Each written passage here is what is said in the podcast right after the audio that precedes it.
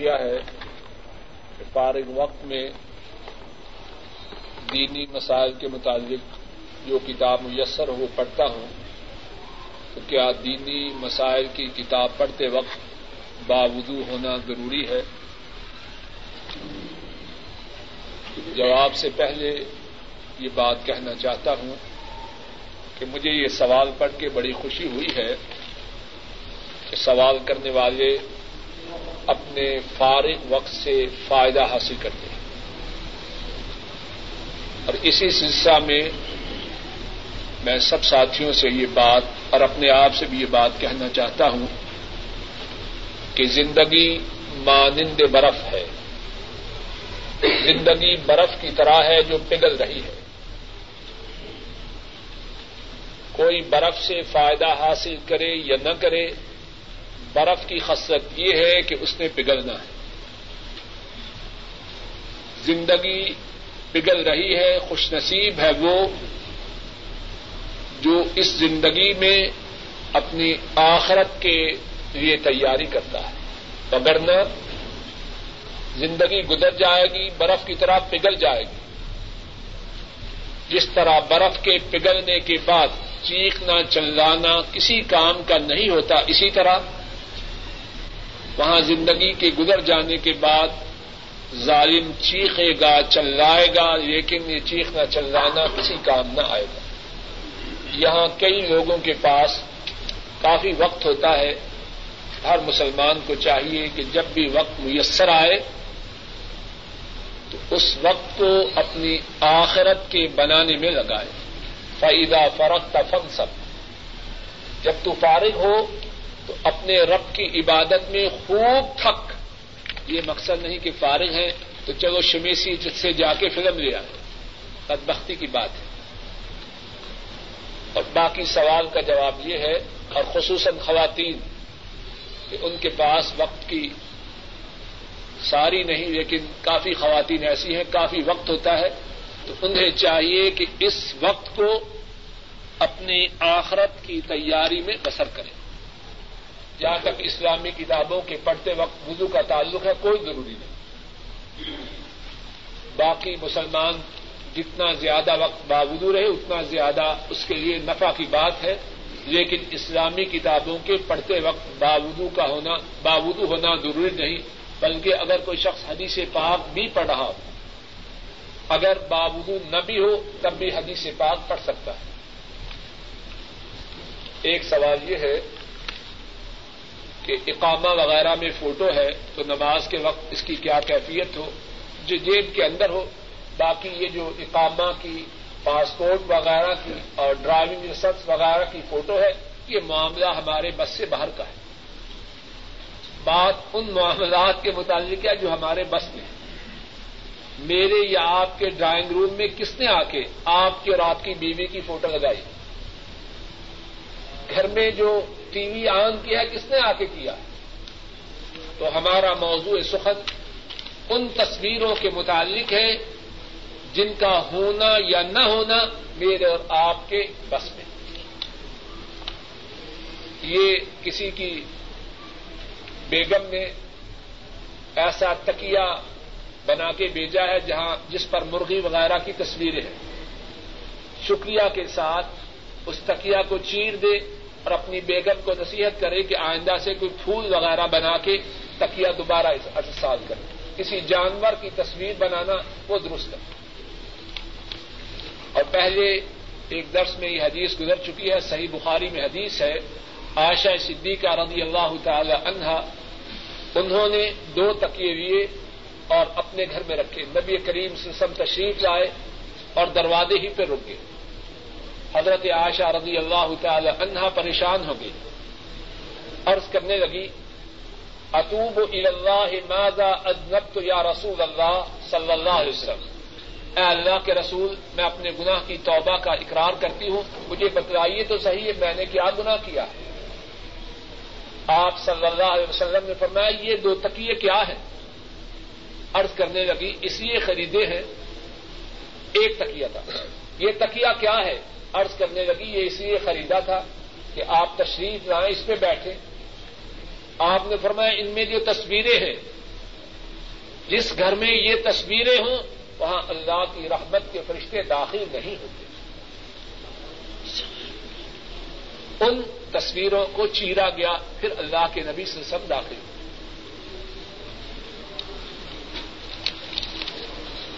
دو تین سوالات درس کے متعلق ہیں، بڑے اچھے ہیں۔ ایک تو یہ ہے کہ آج کے درس میں ظالموں کی بستیوں کے متعلق جو جانے کا ذکر ہے، اس کے متعلق یہ سوال بڑا اچھا سوال ہے اور شاید یہ الوی صاحب کا سوال نظر آتا ہے۔ کل سیرو فل ارد قرآن کریم میں زمین میں چلنے پھرنے کا حکم ہے، لیکن اس کے ساتھ یہی ہے، یہ بھی ہے تدبر کرو، غور و فکر کرو، عقل کرو۔ جہاں سیرو فل ارض کا حکم ہے، اس کے ساتھ یہ بھی ہے کہ ان پر اللہ کی طرف سے جو عذاب آئے، ان عذابوں کو یاد کرو اور اللہ کی نافرمانی کی وجہ سے ان کا جو انجام ہوا، اس کو اپنی آنکھوں کے سامنے رکھو۔ اگر کوئی جائے اس لیے کہ نصیحت حاصل کرے کہ ظالموں کا انجام کیا ہوا، کیا ہو رہا ہے، اس کا جانا ٹھیک ہے۔ اور جو بات ہوئی ہے، ان کے متعلق نہیں۔ بات ان کے متعلق ہے جو جانے والے نصیحت کے لیے نہیں، بلکہ ظالم بننے کے لیے جاتے اسی طرح اگر کوئی شخص کاروبار کے لیے جائے اور اپنے سامنے یہ بات رکھے کہ میں نے وہاں جو دین موجود ہے وہ برباد کر کے نہیں آنا، بلکہ اس دین کے نور کو پھیلا کے آنا ہے، تو شاید اس کا جانا اس کے لیے اور جن کی طرف وہ جا رہا ہے، ان کے لیے خیر و برکات کا سبب بن جائے۔ لیکن کہاں ہیں ایسے؟ ایسے لوگ بہت ہی تھوڑے ہیں، اللہ انہیں زیادہ کرے۔ جہاں تک قبر پر مسجد کا تعلق ہے، نبی کریم سسم کی جو قبر مبارک ہے، وہ مسجد سے الٹے ہاتھ ہے۔ مسجد اس کے اندر اندر اسی لیے چاہیے کہ جو آدمی نماز پڑھے وہ قبر مبارک کے اس طرح پڑھے اور شاید آپ لوگوں نے غور کیا ہوگا، اب جو مسجد نبی میں توسیع ہوئی ہے، پیچھے سے توسیع چلتی ہے، اور جہاں حجرات شریفہ ہیں، وہاں توسیع رک جاتی ہے۔ مثال کے پچھلی مسجد یہاں تک تھی۔ قبر قبر مبارک یہاں ہے۔ جو نئی مسجد میں توسیع ہوئی ہے، اس کے پیچھے پیچھے ہوئی۔ تاکہ قبر مسجد کے درمیان میں نہ آ جائے۔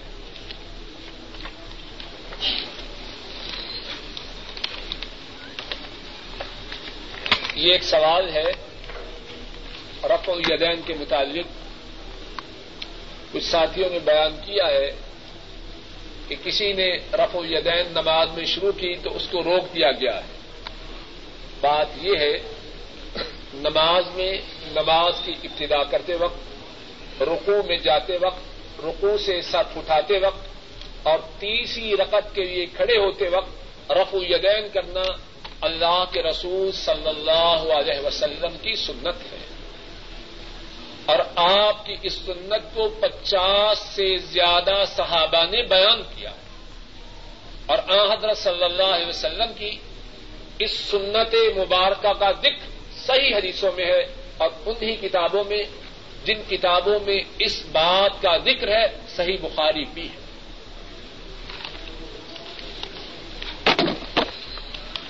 ایک سوال یہ ہے، قبر انسان کو ہر روز کتنی بار یاد کرتی ہے؟ اللہ عالم مجھے اس بات کا پتہ نہیں۔ لیکن جو بات میں اپنے آپ سے اور سب ساتھیوں سے کہوں گا کہ ہم سب کو زیادہ سے زیادہ دفعہ ہر روز قبر کو یاد کرنا چاہیے۔ ہمارا اصل ٹھکانا وہ ہے۔ میرا اور آپ، ہم سب کا ٹھکانا سعودی عرب سے باہر ہے۔ کوئی پاکستان سے ہے، کوئی انڈیا سے ہے، کوئی بنگلہ دیش سے ہے۔ کتنی دفعہ یاد کرتے بات بات پہ یاد کرتے جہاں رہائش رکھی ہے، وہاں کوئی فرنیچر خریدنا تو کہتے ہیں، یار چھوڑو، کیا کرنا؟ ہے وہاں اسلام آباد میں کوٹھی بنوا رہا ہوں، انشاءاللہ بن جائے وہیں جا کے خریدیں۔ گے یہاں پرانا فرنیچر ہراج ابن قاسم سے لے آتے ہیں۔ سمجھتے ہیں کہ اصل ٹھکانا پاکستان یا بنگلہ دیش یا انڈیا ہے۔ اے عقل مند انسان یا بے وقوف انسان۔ پاک و ہند یا بنگلہ دیش بھی نہیں۔ تیرا ٹھکانا تو قبر ہے۔ کسے گارنٹی ہے کہ وہ زندہ پاکستان جائے گا۔ کتنے ایسے نہیں، ان کی ناشیں ان کے ملکوں میں واپس جاتی۔ اور کتنے ایسے ہیں کہ اس کے ماں باپ اور گھر والوں کو اس کا چہرہ دیکھنا بھی نصیب نہیں ہوتی۔ ناش کے ٹکڑے ٹکڑے ہو چکے ہیں۔ جل چکی ہے راک ہو چکی ہے، معلوم نہیں کہاں گئی۔ اصل ٹھکانا قبر ہے۔ اور یاد کرنے کی اصل جگہ وہ ہے کہ اس کے لیے تیاری اب کریں۔ معلوم نہیں کہ کب وقت ختم ہو جائے اور پھر تیاری کا موقع نہ ملے۔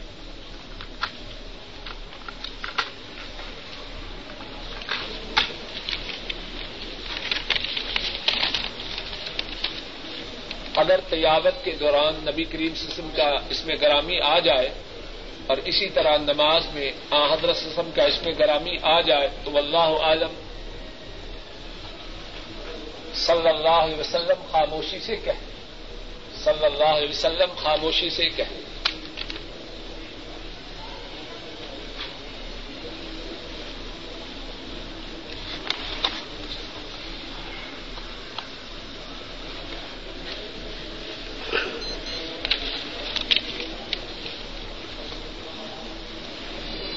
غیر مسلم کے ہاتھ کے غیر مسلم کے ہاتھ کا پکایا ہوا کھانا، اس کا کیا حکم ہے؟ جواب یہ ہے، اگر غیر مسلم کے ہاتھ کے پکا ہوئے کھانے میں کوئی نجاست نہ ہو، گندگی نہ ہو، اور غیر اللہ کے نام کا زبیحہ نہ ہو، بلکہ اسلامی طریقہ پر زبیہ ہو، تو اس کے ہاتھ کا پکایا ہوا کھانا جائز فرض نماز کے بعد ہاتھ اٹھا کے دعا مانگنا اس میں کوئی پابندی نہیں۔ جس کا دل چاہے، جب چاہے، اللہ سے جتنی زیادہ دعا کرے، اتنی ہی تھوڑی ہے۔ قبر پر زیارت کے لیے جانا حضرت صلی اللہ علیہ وسلم نے اس کا حکم دیا ہے۔ فرمایا، قبروں کی زیارت کے لیے جایا کرو، کیونکہ وہ موت کو یاد کرواتی ہے۔ لیکن لوگوں نے بات کچھ بدل لی ہے۔ قبروں پہ اس لیے نہیں جانا کہ مردہ لوگوں سے مانگنا ہے، بلکہ قبروں پہ اس لیے جانا ہے اپنی موت کو یاد کرنے کے لیے۔ اور اللہ سے ان مرنے والوں کے لیے دعائیں مغفرت اور ان کے درجات کی بلندی کی دعا کرنے کے نبی کریم سسم قبرستان جاتے تو آپ یہ دعا پڑھتے، السلام علیکم یا اہل دار قوم المؤمنین یا اللہ لنا ولکم انتم سلفنا ونحن بالاخ وانا ان شاء اللہ بكم للاحقون.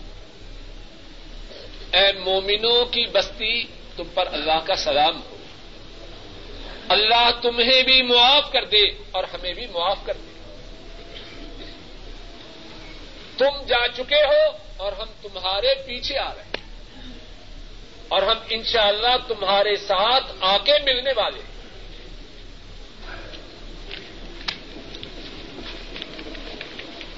اگر کسی کاغذ پر قرآن کریم یا کوئی حدیث پاک لکھی ہو، تو بیت الخلاء جاتے وقت اچھی صورت ہے کہ اس کو اپنی جیب سے نکال کے کسی کے پاس رکھیں لیکن اب نوٹوں پر بھی کلمہ شریف لکھا ہے، تو حفاظت سے رکھ کے جائے، ایسا نہ جائے کہ باہر آئے تو بٹوا غائب تو کہ ڈاکٹر صاحب نے ایسے بتلایا تھا۔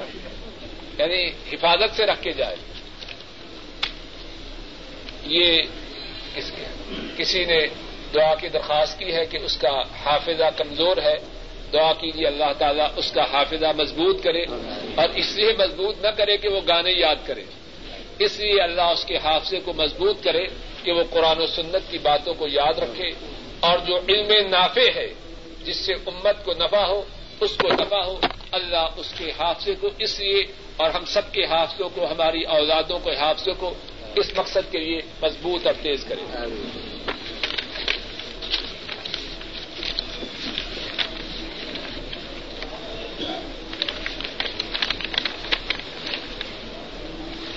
ایک سوال یہ ہے کہ جو ساتھی پاکستان سے یا دوسرے ملکوں سے یہاں آئے ہیں، ان کی بیگمات اپنے اپنے ملکوں میں گھر کے کام کاج کے سلسلہ میں گھر سے باہر جاتی ہے۔ خرید و فوخت کے لیے تو اس کا کیا حکم ہے؟ مجھ سے اس کا حکم پوچھنے سے پہلے سب ساتھی اپنے حالات پہ خود غور کریں کہ عورتوں کے گھروں سے باہر جانے میں کتنی خرابیاں ہیں۔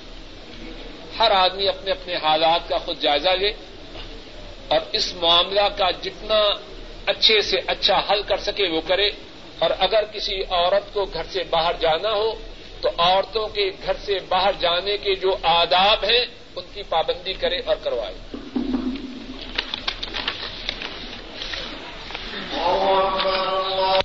ظہر کی نماز سے پہلے جو سنتیں رہ جائیں تو کیا کرے جواب یہ ہے کہ جب ظہر کی نماز ہو چکے تو اس کے بعد جو پہلے سنتیں ہیں، دو وہ پڑھے پھر اس کے بعد پہلے جو سنتیں رہ جائیں وہ پڑھے ایسا نہ کرے، ایک تو آیا لیٹ ہے۔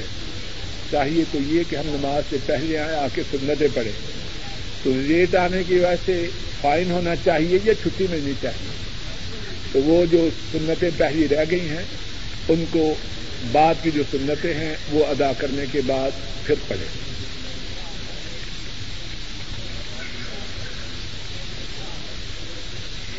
صاحب ہیں ہمارے دست کے ساتھی پاکستان تشریف لے گئے ہیں وہ کہتے ہیں کہ میں پاکستان گیا ہوں تو سارے گاؤں والے میرے دشمن ہو گئے ہیں۔ اور کہتے ہیں کہ تو کہاں سے نیا دین لے کے آ گیا ہے۔ اور کافی کچھ لکھا ہے۔ دعا کیجیے کہ اللہ تعالیٰ ان کو حق پر ثابت قدم رکھے۔ اور جو لوگ حق کی مخالفت کر رہے ہیں اللہ تعالیٰ ان کے سینے کو حق کے لیے کھولے اور ان کو دین کے لیے مسفر کرے۔ یہ ایک صاحب نے سوال دیا ہے اور لکھا ہے کہ ضرور آج اس سوال کا جواب دیں۔ سوال یہ ہے کہ ہم یہاں رہتے ہیں اور ہماری بیویاں اور ہمارے بوڑھے ماں باپ پاکستان یا ہندوستان یا بنگلہ دیش میں ہیں۔ اب والدین کو ضرورت ہے ہماری خدمت کی۔ ہم تو یہاں ہیں اور ہماری بیویاں والدین کی خدمت نہیں کرتی۔ تو سوال یہ ہے، کیا ہم اپنی بیویوں کو طلاق دے دیں بڑا مشکل سوال ہے۔ جواب یہ ہے کہ اپنی بیویوں کو پیار سے، تفصیل سے اس بات سے آگاہ کیجیے کہ والدین کی خدمت آپ کی ذمہ داری ہے۔ اور اگر وہ چاہتی ہیں کہ آپ سعودی عرب میں رہیں، گھر سے باہر رہیں، تو اس کے لیے ضروری ہے کہ والدین کی خدمت کی جو ذمہ داری جس میں آپ کے سفر کی وجہ سے کوتاہی ہو رہی ہے، وہ پوری کریں۔ کیونکہ اگر والدین کسی کو سفر کی بات اچھی طرح سمجھے، والدین اگر کسی کو سفر کی اجازت نہ دے، تو اس کو سفر کرنا جائز نہیں۔ یہ بیوی کے لیے جو نرم اور گرم کپڑے اور ساز و سامان یہاں سے جا رہا ہے، یہ اسی طرح ہے کہ والدین نے یہاں آنے کی اجازت دی ہے۔ اگر والدین یہاں آنے کی اجازت ہی نہ دیں تو سارا معاملہ ٹھپ ہو جائے۔ سعودی عرب میں ملازمت کے لیے آنا تو نسبتاً ہلکی بات ہے۔ والدین کی اجازت کے بغیر مسلمان جہاد میں بھی نہیں جا سکتے۔ نبی کریم صلی اللہ علیہ وسلم کی صحبت میں بھی والدین کو رضا کے آنا درست نہیں۔ ایک حدیث حدیث میں ہے، ایک شخص نبی کریم صلی کی خدمت میں آیا اور کہنے لگا، میں جہاد کے لیے آیا ہوں اور چاہتا ہوں کہ آپ جہاد میں مجھے شریک کیجیے۔ آپ نے فرمایا، تیرے والدین زندہ ہیں۔ تو اس نے کہا ہاں آپ نے فرمایا، جاؤ، ان کی خدمت کرو، یہی تمہارا جہاد ہے۔ اسی طرح ایک شخص آپ کی خدمت میں آ اور کہنے لگا، پیچھے اپنے والدین کو روتے ہوئے چھوڑ کے آؤ۔ آپ نے فرمایا، جاؤ جیسے ان کو رضا کے آئے ہو، اسی طرح جا کے ان کو ہنساؤ اور خوش کرو۔ تو بیویوں کو اصل بات یہ ہے کہ ہمارے سمجھانے میں بھی کافی زیادہ کوتاہی اور سستی ہے۔ اول تو بہت سے لوگ اپنی بیویوں کے لیے ایسے ہیں، جیسے اونجنی ہو جس کے ناک میں مہار ہو اور آدمی کے ہاتھ میں وہ مہار ہو۔ ان کی جو مہار ہے اس طرح ان کی بیویوں کے ہاتھوں میں یہ بات درست ہے۔ اور بعض ساتھی ایسے بھی ہیں، معمولی بات ہو تو ماشاء اللہ طلاق کے لیے پہلے سے تیار ہے دونوں باتیں غلط ہیں۔ محبت سے، کوشش سے، توجہ سے اپنی بیویوں کو یہ بات سمجھائی جائے کہ والدین کا کیا حق ہے۔ پھر اس سے بڑی اور بات یہ ہے کہ اگر آج میرے اور آپ کے والدین بوڑھے ہیں تو ان قریب ہم پر یہ وقت آنے والا ہے۔ وہ عورتیں جو اپنے خامن کے والدین کی عزت، توقیر اور ادب نہیں کرتی، چند ہی سالوں کے بعد وہ بھی بوڑھی ہونے والی ہے اور اس کا خامن بھی بوڑھا ہونے والا ہے۔ ایسا نہ ہو کہ آج وہ ان کی توہین تک توہین کرے اور کل کو اللہ اسے ایسی آزاد دے جو اٹھا کے باہر گلی میں پھینک دے۔ کو ایمان کے ساتھ سورت فاتحہ پڑھنی چاہیے، جواب یہ ہے، ہر مقتدی کو ایمان کے ساتھ سورت فاتحہ کا پڑھنا ضروری ہے۔ نبی کریم سے سب نے فرمایا کہ جو سورت فاتحہ نہ پڑھے، اس کی نماز نہیں۔ اور ایک حدیث میں یہ بھی ہے، نبی کریم سے سب نماز پڑھا رہے تھے۔ نماز سے آپ فارغ ہوئے تو آپ نے فرمایا، کیا پڑھ رہے تھے میرے پیچھے؟ مجھے ایسے محسوس ہوا جیسے مجھ سے قرآن کریم چھینا جاتا ہے۔ صحابہ نے بتایا تو آپ نے فرمایا جب امام کے پیچھے ہو تو سورہ الفاتحہ کے سوا اور کچھ نہ پڑھو۔ سادے طور پر۔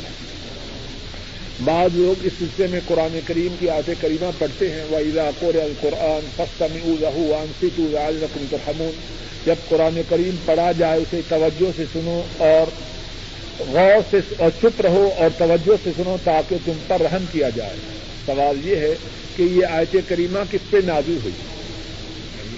نبی کریم سلم پر نادی ہوئی، انہیں اس آیت کریمہ کا معنی آتا تھا یا نہ آتا تھا؟ اب وہ فرما رہے ہیں، جب میرے پیچھے ہو تو سورہ الفاتحہ کے سوا اور کچھ نہ پڑھو۔ جب انہوں نے اس آیت کریمہ کے آنے کے بعد سورہ الفاتحہ کا حکم، پڑھنے کا حکم دیا ہے، تو کون اس بات کی جرت کر سکتا ہے کہ سورہ الفاتحہ سے روکے؟ اور پھر ایک اور بات ہے، بات سمجھنے سمجھانے کی، یہ کہہ رہا ہوں ہمارے یہی ساتھی جب فجر کی نماز کھڑی ہوتی ہے اور مسجد میں آتے ہیں، انہوں نے سنتیں نہیں پڑھی، تو کیا کرتے ہیں؟ نماز میں شریک ہوتے ہیں یا سنتیں پڑھتے ہیں؟ بولیے، اس وقت اس آیت کریمہ کو کیوں منہ جاتے ہیں؟ یہ جھگڑے والی بات، یہ اچھی نہیں۔ بات ہے، دین کی جو بات اللہ نے فرمائی، اللہ کے نبی سسم نے فرمائی، بغیر جھگڑے کے اس بات پر عمل کرنا اسی میں سعادت ہے، اسی میں خوش نصیبی ہے۔ یہ ہے کہ اگر نبی کریم صلی اللہ علیہ وسلم کے ارشاد کے بعد کسی اور صحابی کی کوئی بات مل جائے تو کس پہ عمل کرنا چاہیے؟ جواب یہ ہے کہ جب اللہ کے نبی کا فرمان مل جائے، اس کے بعد کسی اور کی نہیں چلتی۔ حضرات صحابہ، ان کے زمانے مبارک میں اس قسم کی کتنی مثالیں ہیں۔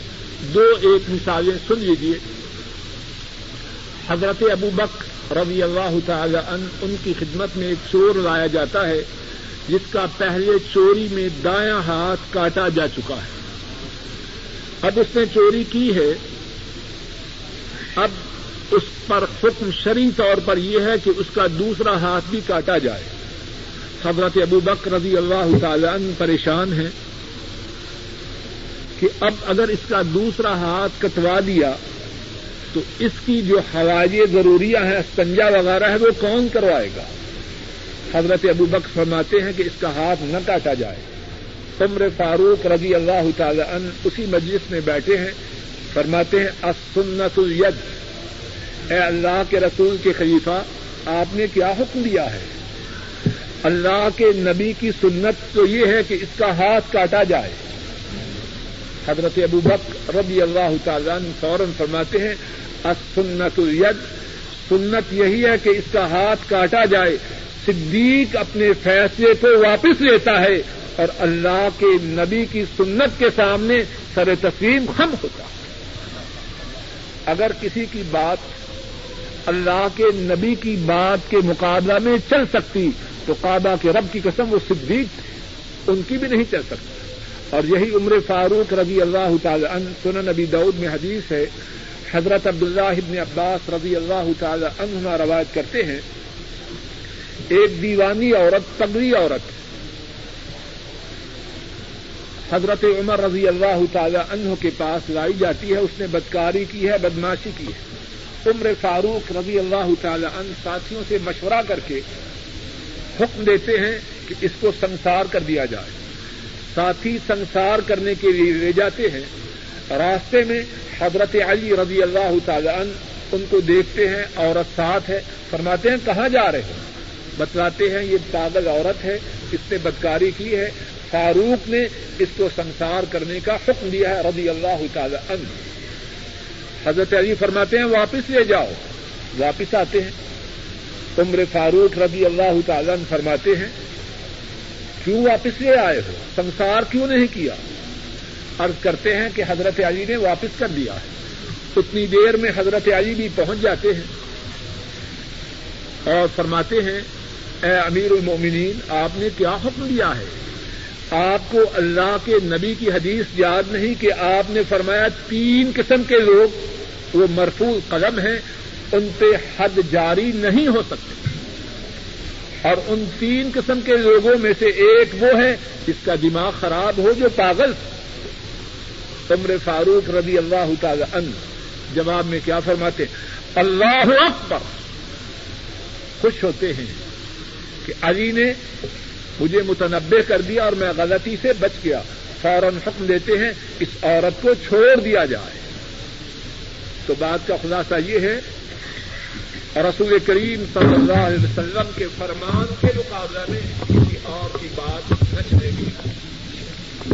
اگر گناہوں کی وجہ سے ہم پہ تنگی آ جائے تو اللہ رب العزت بغیر آزمائش لمبی کرنے کے کہ ہمارے ایمان کمزور ہیں، ہمارے یقین ناقص ہیں اور ہماری طاقتیں انتہائی ناکارہ ہیں۔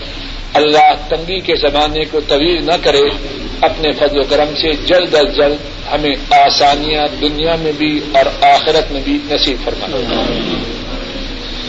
بہت اچھا ایک صاحب نے سوال کیا ہے کہ ایک حدیث شریف میں ہے کہ حضرت جبریل علیہ السلام نبی کریم سسم کے پاس تشریف لائے، آ کے مجلس میں بیٹھے اور سوال کرتے رہے۔ اب جب وہ تشریف لے گئے تو آپ نے صحابہ سے پوچھا، آپ کو معلوم ہے کہ وہ کون تھے؟ صحابہ نے کہا، نہیں۔ آپ نے فرمایا، وہ جبریل تھے، تمہیں دین کی باتیں سکھلانے کے لیے اس مجلس میں آئے۔ اور اس حدیث میں یہ ہے کہ حضرت جبریل جب آپ کے سامنے تشریف فرماتے تو دو زانو ہو کے اس طرح جس طرح کے ہم تشہد میں بیٹھتے ہیں، اس طرح بیٹھے۔ دیکھ رہے ہیں ساتھی، جس طرح تشہد میں بیٹھتے ہیں، اس طرح بیٹھے۔ تو سوال یہ ہے، کیا ہمیں بھی دین کی مجالس میں اسی طرح بیٹھنا چاہیے؟ جواب یہ ہے، ایسا بیٹھنا بہت ہی بہتر ہے۔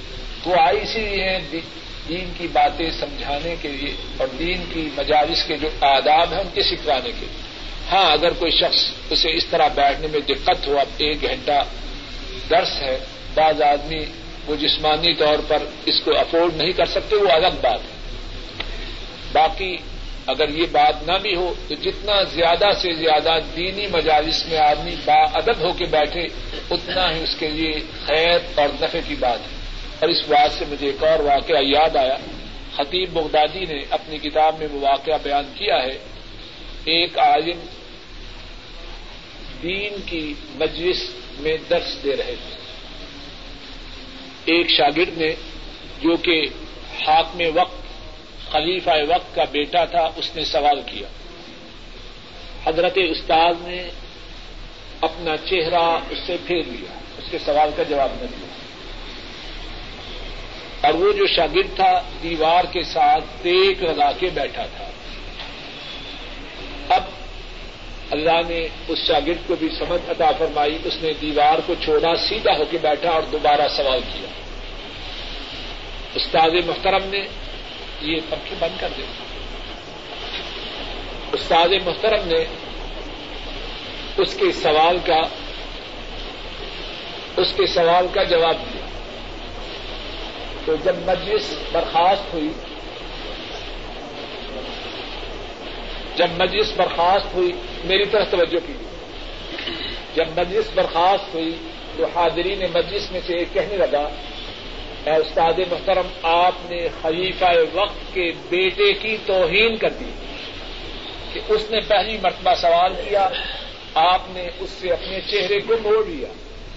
استاد محترم فرمانے لگے کہ اللہ کا جو دین ہے، وہ خلیفہ وقت اور اس کے بیٹے سے زیادہ عزت والا۔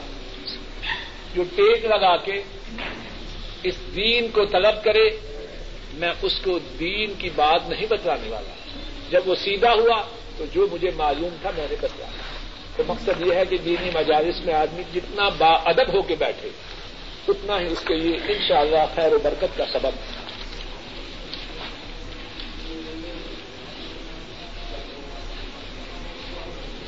سوال یہ ہے کہ اگر کسی امام میں غلطیاں ہوں، غیبتیں کرے تہمتیں لگائیں، تو کیا اس کے پیچھے نماز ہو جاتی ہے کہ نہیں؟ جواب یہ ہے، اچھی طرح سمجھ لیجیے کیونکہ یہ مسئلہ عام طور پہ پیش آتا ہے۔ ایک ہے کسی کو امام بنانا، ایک ہے بنے ہوئے نماز آپ کے۔ اس صورت میں وہ غیبت، غیبتیں کرتا ہے، تہمتیں لگاتا ہے۔ اگر آپ میں طاقت ہے اس کو علیحدگی میں خاموشی سے اچھے طریقے سے سمجھائیں۔ لیکن یہ کہ اس کے پیچھے نماز نہیں ہوتی، یہ بات درست ہے۔ ہاں اگر امام بدتی ہے یا مشرق ہے، اس کے پیچھے نماز نہیں پڑھنی چاہیے کہ جو بدت کرنے والا ہے، شرک کرنے والا ہے، اس کا اپنا عمل قبول نہیں، تو اس کی امامت میں نماز کیسے پڑھے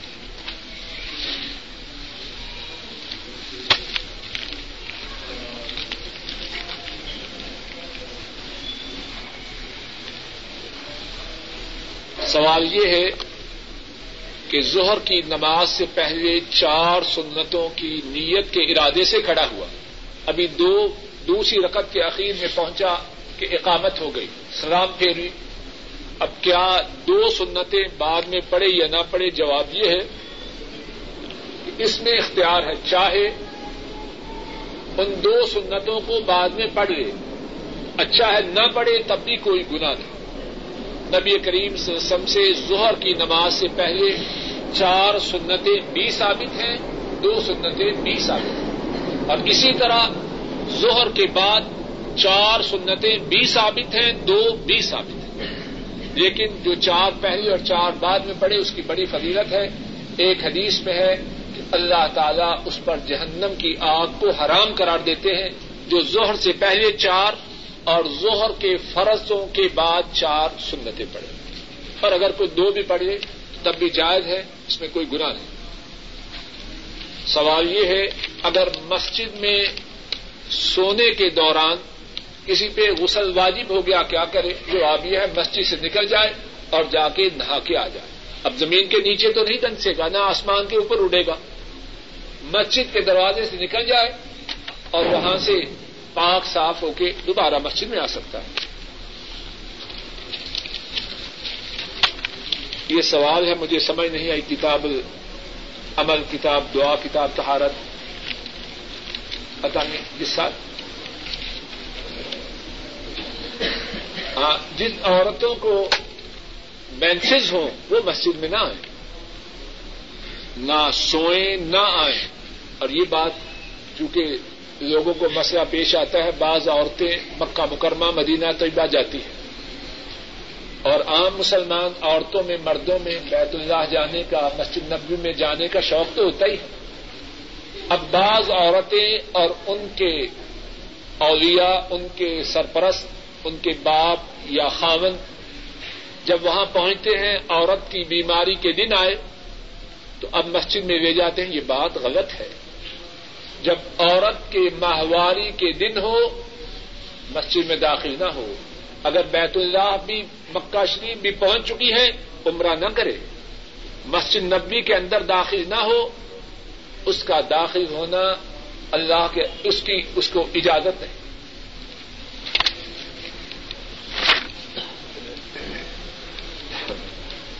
یہ کسی نے سوال کیا ہے کیا یہ حدیث صحیح ہے کہ حضرت علی رضی اللہ تعالی ان ان کی اثر کی نماز فوت ہو گئی؟ نبی کریم سے نے دعا کی، سورج واپس آ گیا۔ میرے علم میں ایسی کوئی حدیث نہیں۔ اور ضمنی طور پہ یہ بات سن لیجیے حضرت علی رضی اللہ تعالی ان ان کی محبت کے نام سے بہت سے لوگ گمراہ ہو چکے سن لیجیے اور یاد رکھیے حضرت علی رضی اللہ تعالی ان کی محبت ایمان کا حصہ ہے۔ جو سینہ ان کی محبت سے خالی ہے، وہ اپنے ایمان کی خبر لے کہ اس کے سینہ میں ایمان بھی ہے کہ نہیں۔ لیکن جو حضرت علی رضی اللہ تعالی عنہ کی شان اتنی بڑھائے، جتنی اللہ یا اللہ کے نبی نے بیان کی ہے، وہ بھی غلط ہے۔ جو حضرت علی کو رضی اللہ تعالی عنہ حضرت عثمان پہ فوقیت دے، صدیق و فاروق پہ فوقیت دے، وہ غلطی پر ہے۔ اور ظالم تو ایسے بھی ہیں، انہوں نے حضرت علی کو اللہ کے نبی پر بھی فوقیت دی۔ اور یہ تک بھی بقا ہے۔ اصل نبوت وہ تو علی کی تھی، لیکن اللہ بھول گئے اور غلطی سے جبریل کو بجائے حضرت علی کی طرف بھیجنے کے محمد صلی اللہ علیہ وسلم کی طرف بھیج دیا، یہ سب بکواس ہے۔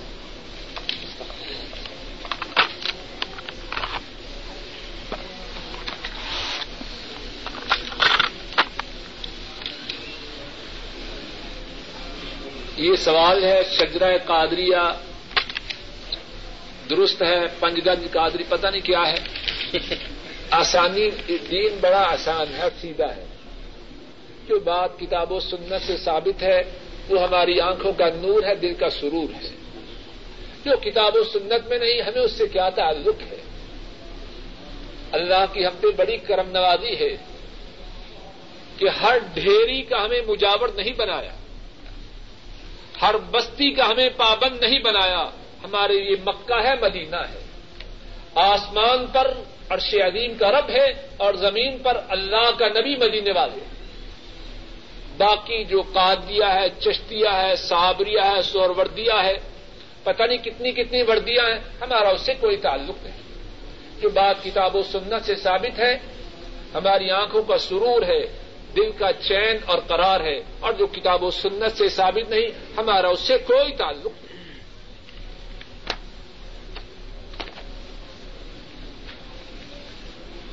ماشاء اللہ یہ ایک سوال ہے کہ کسی کا باپ بیمار ہے اور اس نے باپ کی خدمت کرتے ہوئے حرام چیزیں باپ کو لا کے دی ہے تاکہ باپ کا دل لگا رہے۔ ایسا کرنے والا ظالم ہے۔ ذرا بات کو سمجھیے۔ منطقی بات ہے، عقلی بات ہے۔ اصل آرام کون سا آرام ہے؟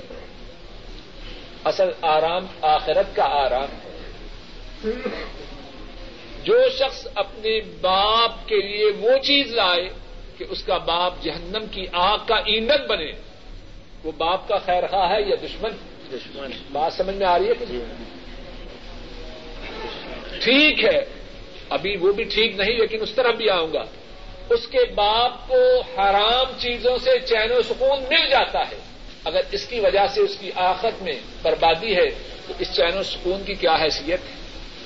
اور پھر اس سے پہلے یہ ہے، رب کائنات تو فرمائیں اللہ بکر اللہ تتما ان القلوب۔ اللہ کے ذکر سے دل اطمینان پائیں۔ اور ہم کہیں کہ نہیں، حرام چیزوں سے اور اس نے ابھی فجر کی سنتیں ادا کرنی ہے اور نماز کے کھڑے ہونے میں وقت بھی باقی ہے۔ تو سوال یہ ہے کہ تحیت المسجد پہلے پڑھے، پھر سنتیں پڑھے، پھر فرض پڑھے، یا سنتیں ادا کرنا ہی کافی ہے؟ جواب یہ ہے، مسجد میں آ کے کوئی نماز ادا کی جائے۔ خاص سنتیں ہوں، خاص فرض ہوں۔ اگر کوئی شخص مسجد میں آتے ہی سنتیں پڑھ لے، اب اسے الگ تحیت المسجد پڑھنے کی ضرورت ہے۔ کوئی شخص فجر کی نماز کے لیے آیا، ابھی جماعت کے کھڑے ہونے میں وقت باقی ہے۔ اور اس نے فجر کی سنتیں نہیں پڑھی۔ اب وہ آ کے سنتیں پڑھے۔ دونوں کام ہو گئے سنتیں بھی ہو گئی اور تحیت المسجد بھی ہو گئی۔ اور اگر جماعت کھڑی ہے تو وہ جماعت میں آ کے شریک ہوا۔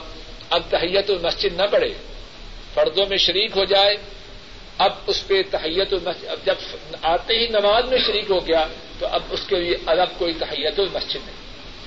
تحیت مسجد کے مطابق ایک اور سوال یہ ہے اگر ممنوع وقت ہے اثر کی نماز کے بعد سورج کے غروب ہونے تک کوئی نماز نہیں۔ سورج کے غروب ہوتے وقت کوئی نماز نہیں۔ فجر کی نماز کے بعد سنتوں کے علاوہ سورج کے نکلنے تک کوئی نماز نہیں۔ سورج کے نکلنے کے وقت کوئی نماز نہیں۔ اب کوئی شخص جو فجر کی سنتیں پڑھ چکا ہے، فجر پڑھ چکا ہے، مسجد میں آئے تو کیا کرے؟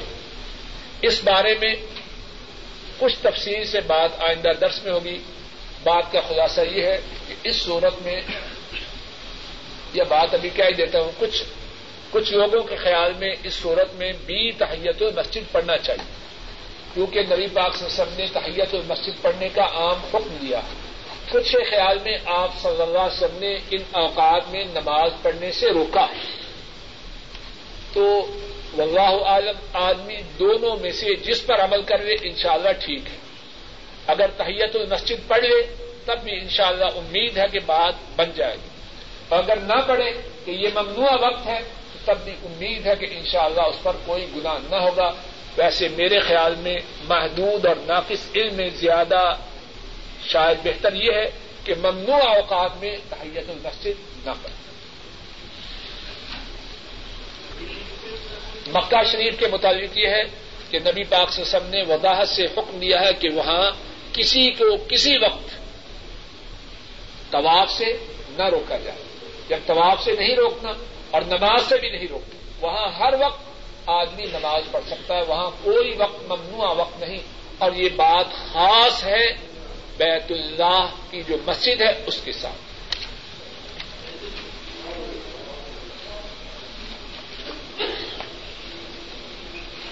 وطروں کے متعلق سوال ہے تو وطروں کے متعلق جواب یہ ہے کہ وطروں کی ادائیگی کی۔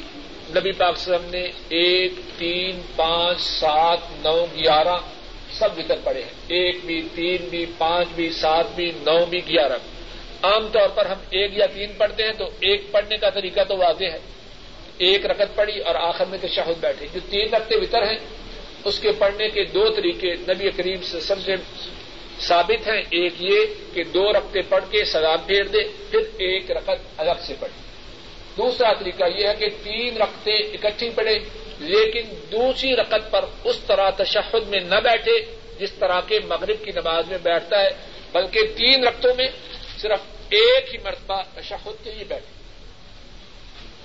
ایک سوال یہ ہے کہ بیٹی، بہو، بہن، ماں کی پریشانی کا بوسا لینا جائز ہے یا نہیں؟ جواب یہ ہے کہ انشاءاللہ اس میں کوئی حرج نہیں، لیکن بعض لوگ کافی زیادہ حساس ہوتے ہیں۔ اور وہ اپنے آپ سے بے قابو ہو جاتے ہیں۔ اگر کسی شخص کو ایسی بات کا اندیشہ ہو تو اس سے احتراج کرے اگر معمولی بھی کسی شخص کو اس بارے میں خطرہ ہو تو اس سے مکمل طور پر احتراج کرے، دور رہے۔ اور خاص طور پر جو بہو کا معاملہ ہے، وہ شاید سب سے زیادہ سنگین ہے۔ اگر کوئی شخص گھر میں فجر کی سنتیں پڑھ کے آئے اور جماعت کھڑے ہونے میں وقت باقی ہے، تو وہ مسجد میں بیٹھنے سے پہلے تحیت و مسجد پڑھ لے۔ اور اگر جماعت کھڑی ہو، تو پھر اس کے ساتھ شریک ہو جائے۔ سوال یہ ہے کہ جب آدمی سیدا میں جانے لگے، کھڑا ہے، اب سیدا میں جانا ہے، تو پہلے ہاتھ رکھے یا پہلے گٹنے رکھے؟ اس بارے میں علماء کی مختلف آرا ہے واللہ عالم بالثواب جو بات زیادہ صحیح ہے، وہ یہ ہے کہ پہلے ہاتھ رکھے، پھر گٹنے رکھے۔ واللہ عالم بالثواب یہ تجویز ہے اللہ تعالیٰ اس پر عمل کرنے کی، توفیق عطا فرمائے۔ یہ کافی ساتھیوں کی طرف سے کافی دفعہ آ چکی ہے کہ نماز کا مصنون طریقہ اس کے متعلق ایک یا دو درس خصوصی طور پر دعا کیجیے کہ اللہ تعالیٰ مجھے اس تجویز پر عمل کرنے کی توفیق ادا فرمائے۔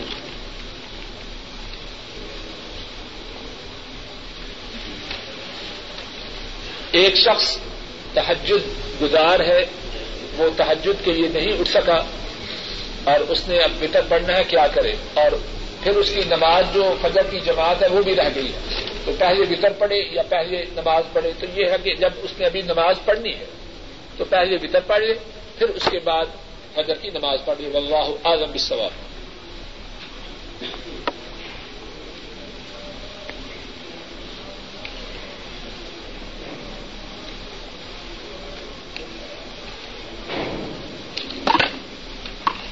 یہ درس قرآن والے سوال کا جواب انشاءاللہ وہی دینے کی کوشش کروں۔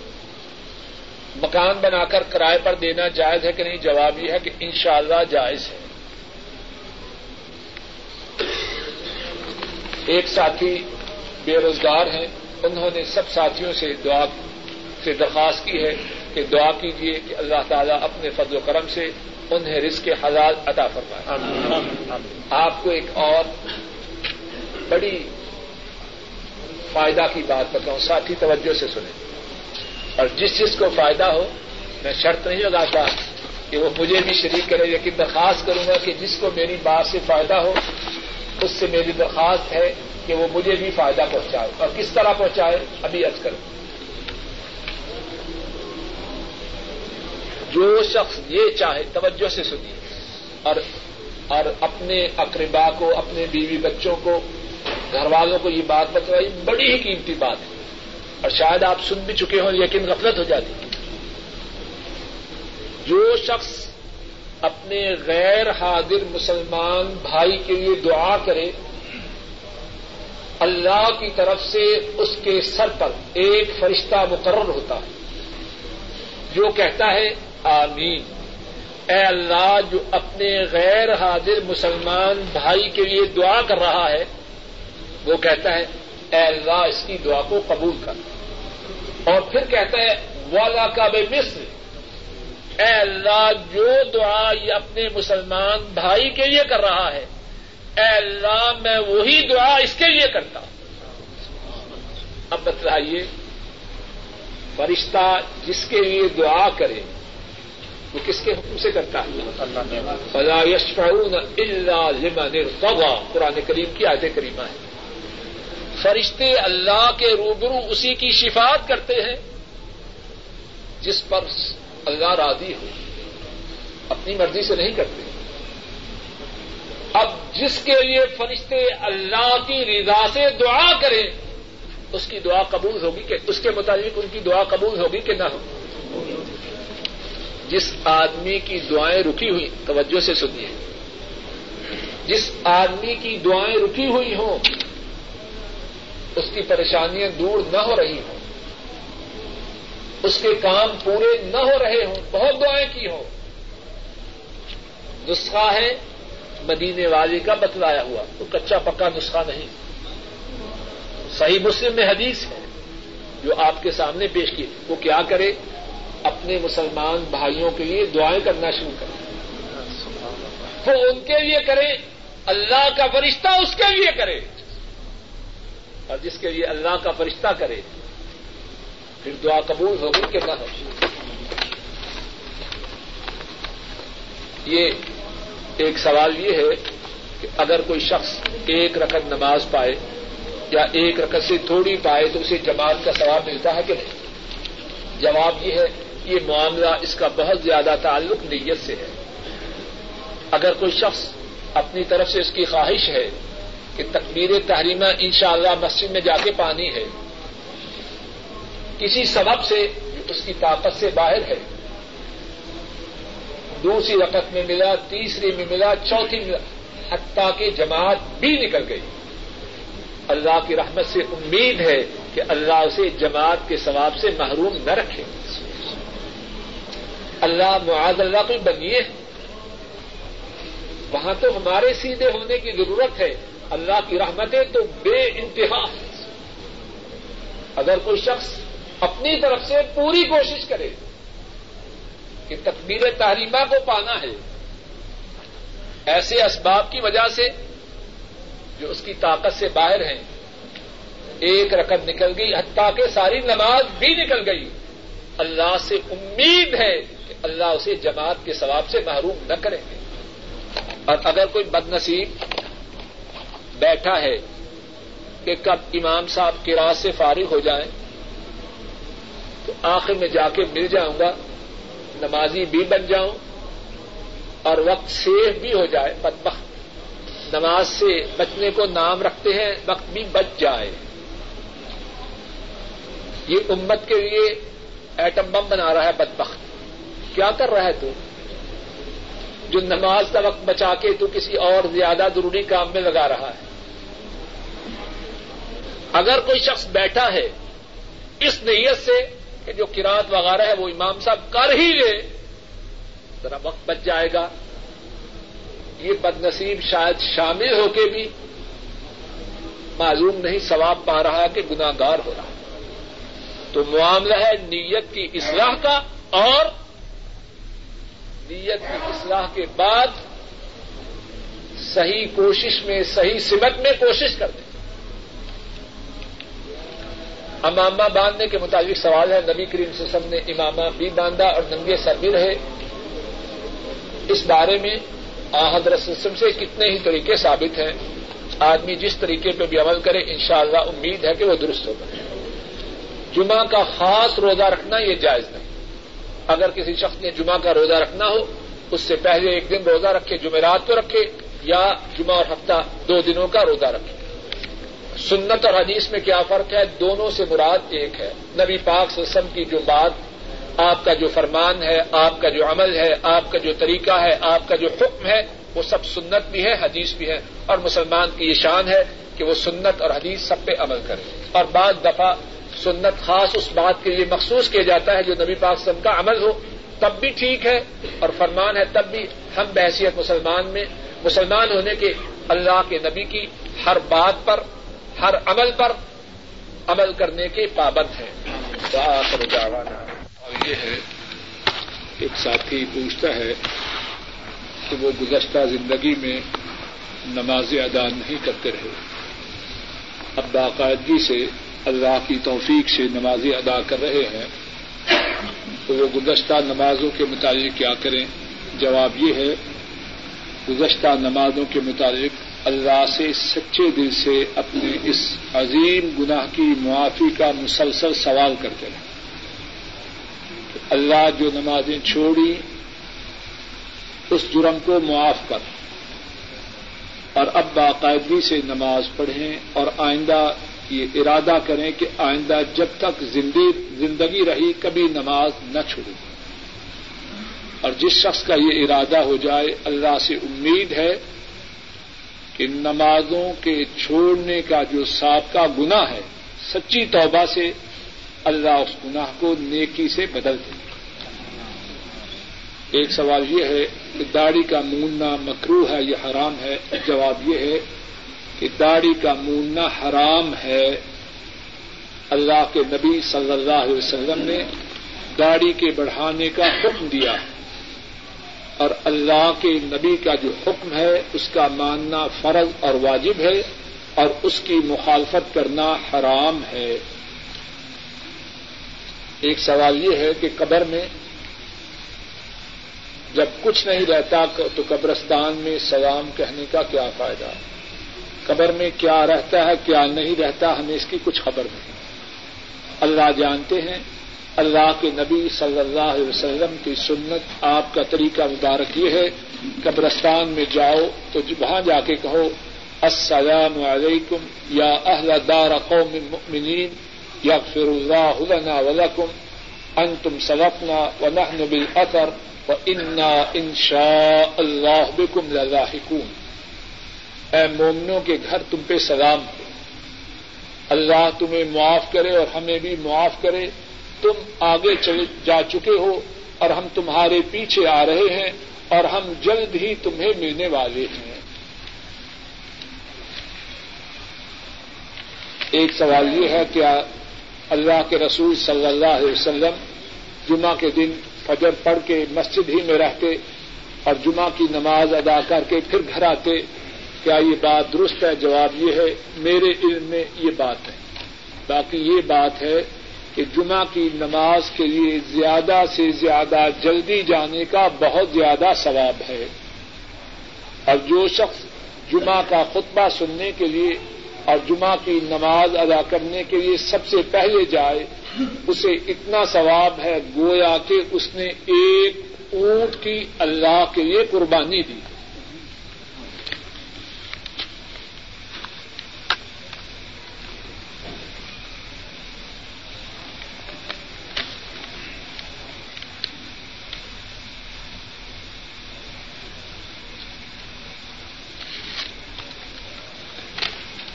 ایک سوال یہ ہے کہ بعض لوگ جب ان سے کہا جائے کہ امام کے پیچھے سورہ الفاتحہ پڑھو تو کہتے ہیں کہ یہ بات پریکٹیکیبل نہیں۔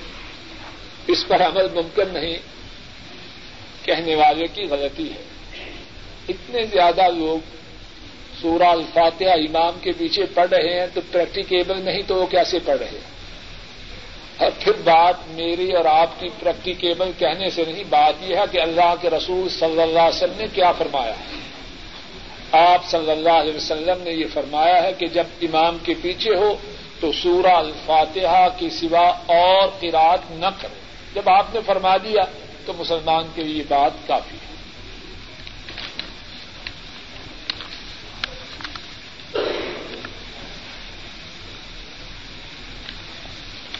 سوال یہ ہے کہ کمپنی کا اصل مالک شہر سے یا ملک سے باہر ہے۔ اس نے کسی کو انچارج بنایا ہے تو کیا اس کی اجازت سے جو کمپنی کی گاڑی ہے ذاتی مقاصد کے لیے استعمال کی جا سکتی ہے کہ نہیں؟ جواب یہ ہے کہ جس طرح کے سوال کرنے والے کے سوال ہی سے ظاہر ہے کہ کمپنی کا مالک اس بات کو کہاں تک پسند کرتا ہے؟ اگر یہ ملازم سمجھتا ہے کہ انچارج بھی ایسا کرنے میں مالک کا چور ہے، تو اس کے چوری کے کام پر موافق ہونے سے چوری نیکی میں بدل نہیں سکتی۔ ہاں اگر واقع مالک نے جو انچارج ہے، اس کو اختیار دیا ہے کہ جس کو چاہو ذاتی استعمال کے لیے گاڑی دو، جس کو چاہو نہ دو، تو پھر تو استعمال کرنے میں کچھ حرج نہیں۔ اور اگر معلوم ہے کہ کمپنی کا جو اصل مالک ہے، وہ اس بات کو ناپسند کرتا ہے، اور اگر کبھی مالک موجود ہو، تو انچارج آنکھوں ہی آنکھوں سے کہتے ہیں یار چھوڑو آج۔ آج وہ مدیر مالک موجود ہے، آج شیخ موجود ہے۔ تو ظاہر ہے کہ انچارج کی چوری سے چوری نیکی میں نہیں بدلی جا سکتی۔ اور ویسے بھی مسلمان کے لیے بہتری اسی میں ہے، ہر اس کام سے دور ہو جائے جس میں حرمت کا شبہ بھی ہو۔ آدمی کمپنی کے، کمپنی کی گاڑی پہ جائے بچوں کی دوائی لینے کے لیے۔ اللہ کو ناراض کر کے اس علاج میں شفا دینے والے کون ہیں؟ کیا وہی علاج مزید بیماری کا سبب نہیں بن سکتا؟ بیس، تیس، چالیس ریال بچا کے ناجائز کمپنی کی گاڑی استعمال کرے حادثہ ہو جائے، ہزاروں دینے پڑ جائے، آدمی حرام سے بچنے کے لیے اور مشکوک باتوں سے بچنے کے لیے اپنی پوری کوشش کرے اور حلال کے لیے اللہ سے سوال کرے اللہ کی رحمتوں کے خزانے کیا ان میں کمی ہے کیا اللہ اس بات پہ قادر نہیں کہ وہ مجھے گاڑی عطا کر دے؟ ضرورت ہے اس سے مانگے ایک ساتھی کی بچی شدید بیمار ہے، انہوں نے سب ساتھیوں سے درخواست کی ہے کہ ان کی بچی کی صحت کے لیے دعا کیجیے دعا کیجیے اللہ تعالیٰ ان کی بچی کو اور تمام مسلمان چھوٹے بڑوں کو شفا کام آج ادا کر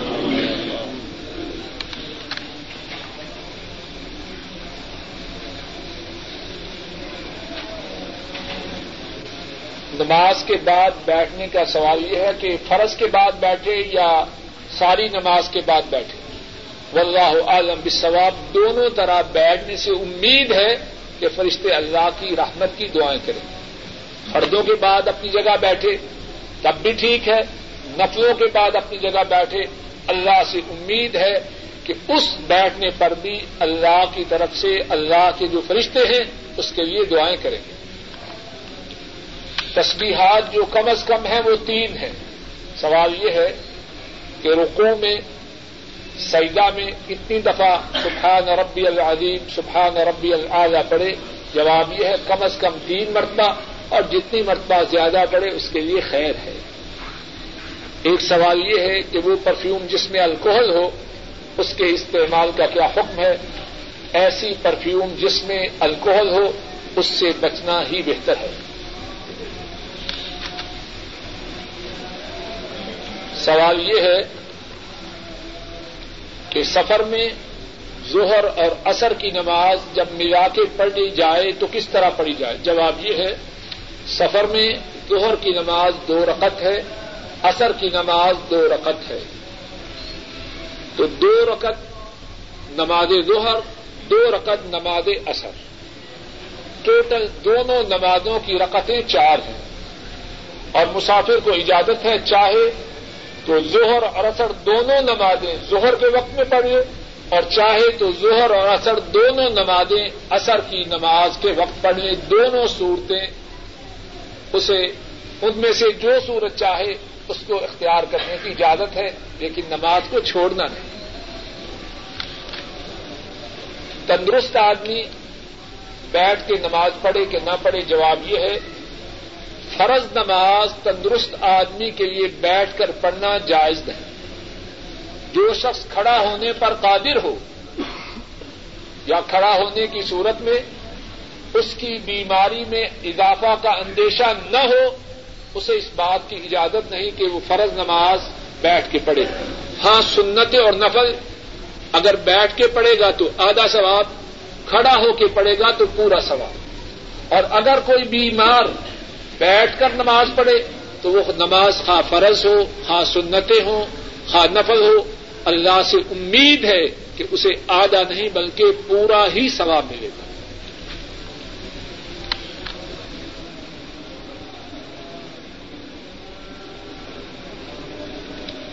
فرض نماز کے بعد جگہ کا بدلنا کیسا ہے؟ جواب یہ ہے، فرض کے فرض نماز کے بعد دو میں سے ایک بات ضرور کرنی چاہیے۔